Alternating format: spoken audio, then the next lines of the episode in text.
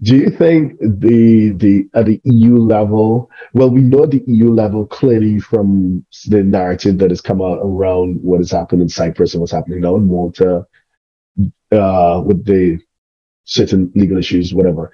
The EU, Brussels, may be slightly uncomfortable with the whole golden visa thing. We, we get that, but oh, are they? Is Brussels also potentially uncomfortable with special tax regimes as well?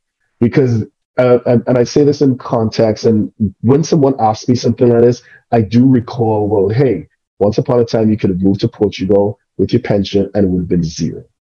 And then certain other European countries complained to Brussels, and then it was 10%.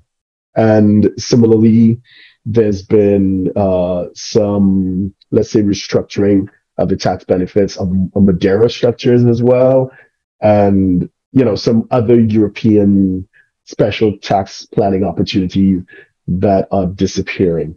Uh, so j- again, stepping back, uh, Todd, I mean, this is p- perhaps your space.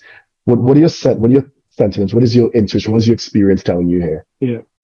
Well, I think it's a very interesting question um, that was raised by the uh, the participant. I, the the one thing I would say is that in my in my travels, 15 years into Spain and eight years on a professional level, speaking with uh, tax attorneys, immigration attorneys, I haven't heard the concern about some sort of uh, Brussels legislation or uniformity.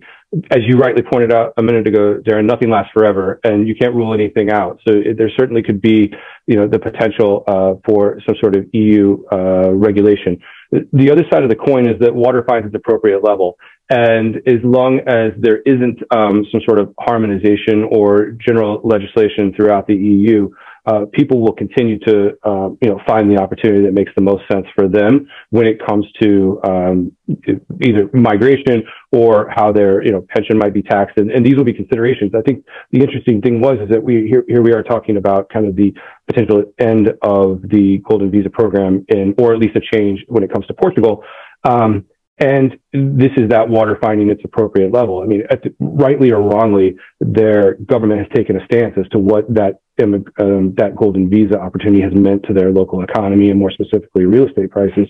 And you know, I, I, there there most likely will be another Mediterranean country that will be the beneficiary of this, and and then perhaps that Mediterranean country will then say, um, you know what, we we've kind of exacerbated what we can take from an inbound immigration, and then perhaps it will focus back on Spain. And so, um, like I said, I kind of leave that that other Mediterranean country, um, you know, like uh, out of the mix because we're talking about Spain and Portugal.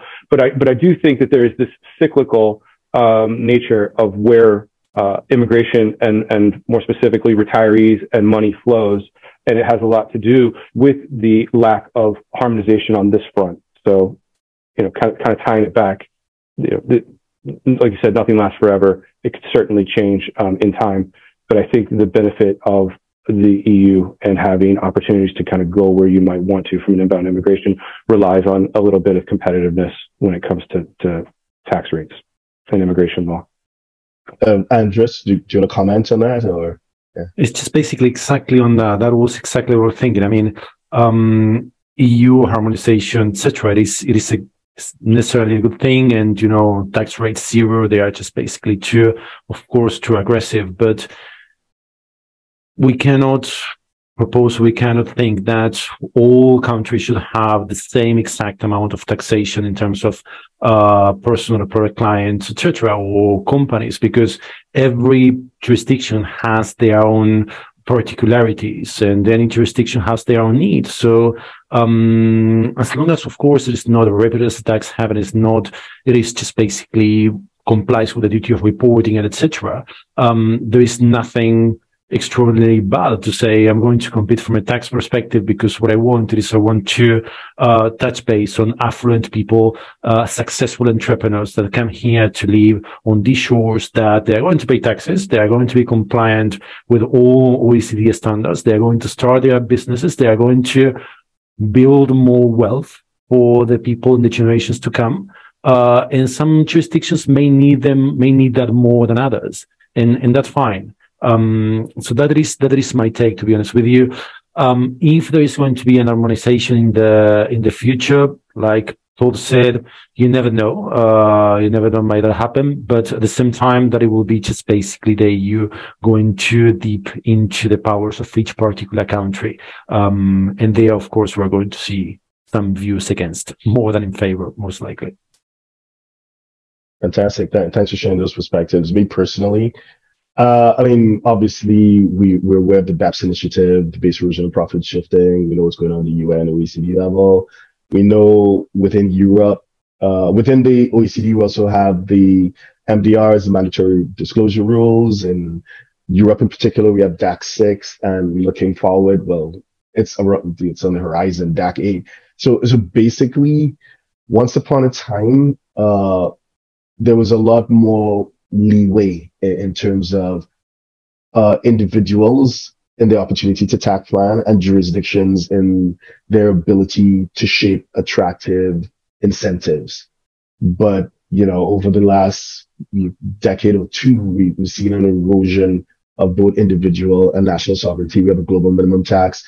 We have the principal purpose test, which is kind of like, you know, what, what, what, what, what COVID has done to supply chain. Some people argue that that's what the principal purpose test is to the whole tax planning space. So th- there seems to be a lot of, to your point, harmonization, at least at that uh, at that macro level, at the at the level of the uh, multilateral institutional and multilateral institutional framework.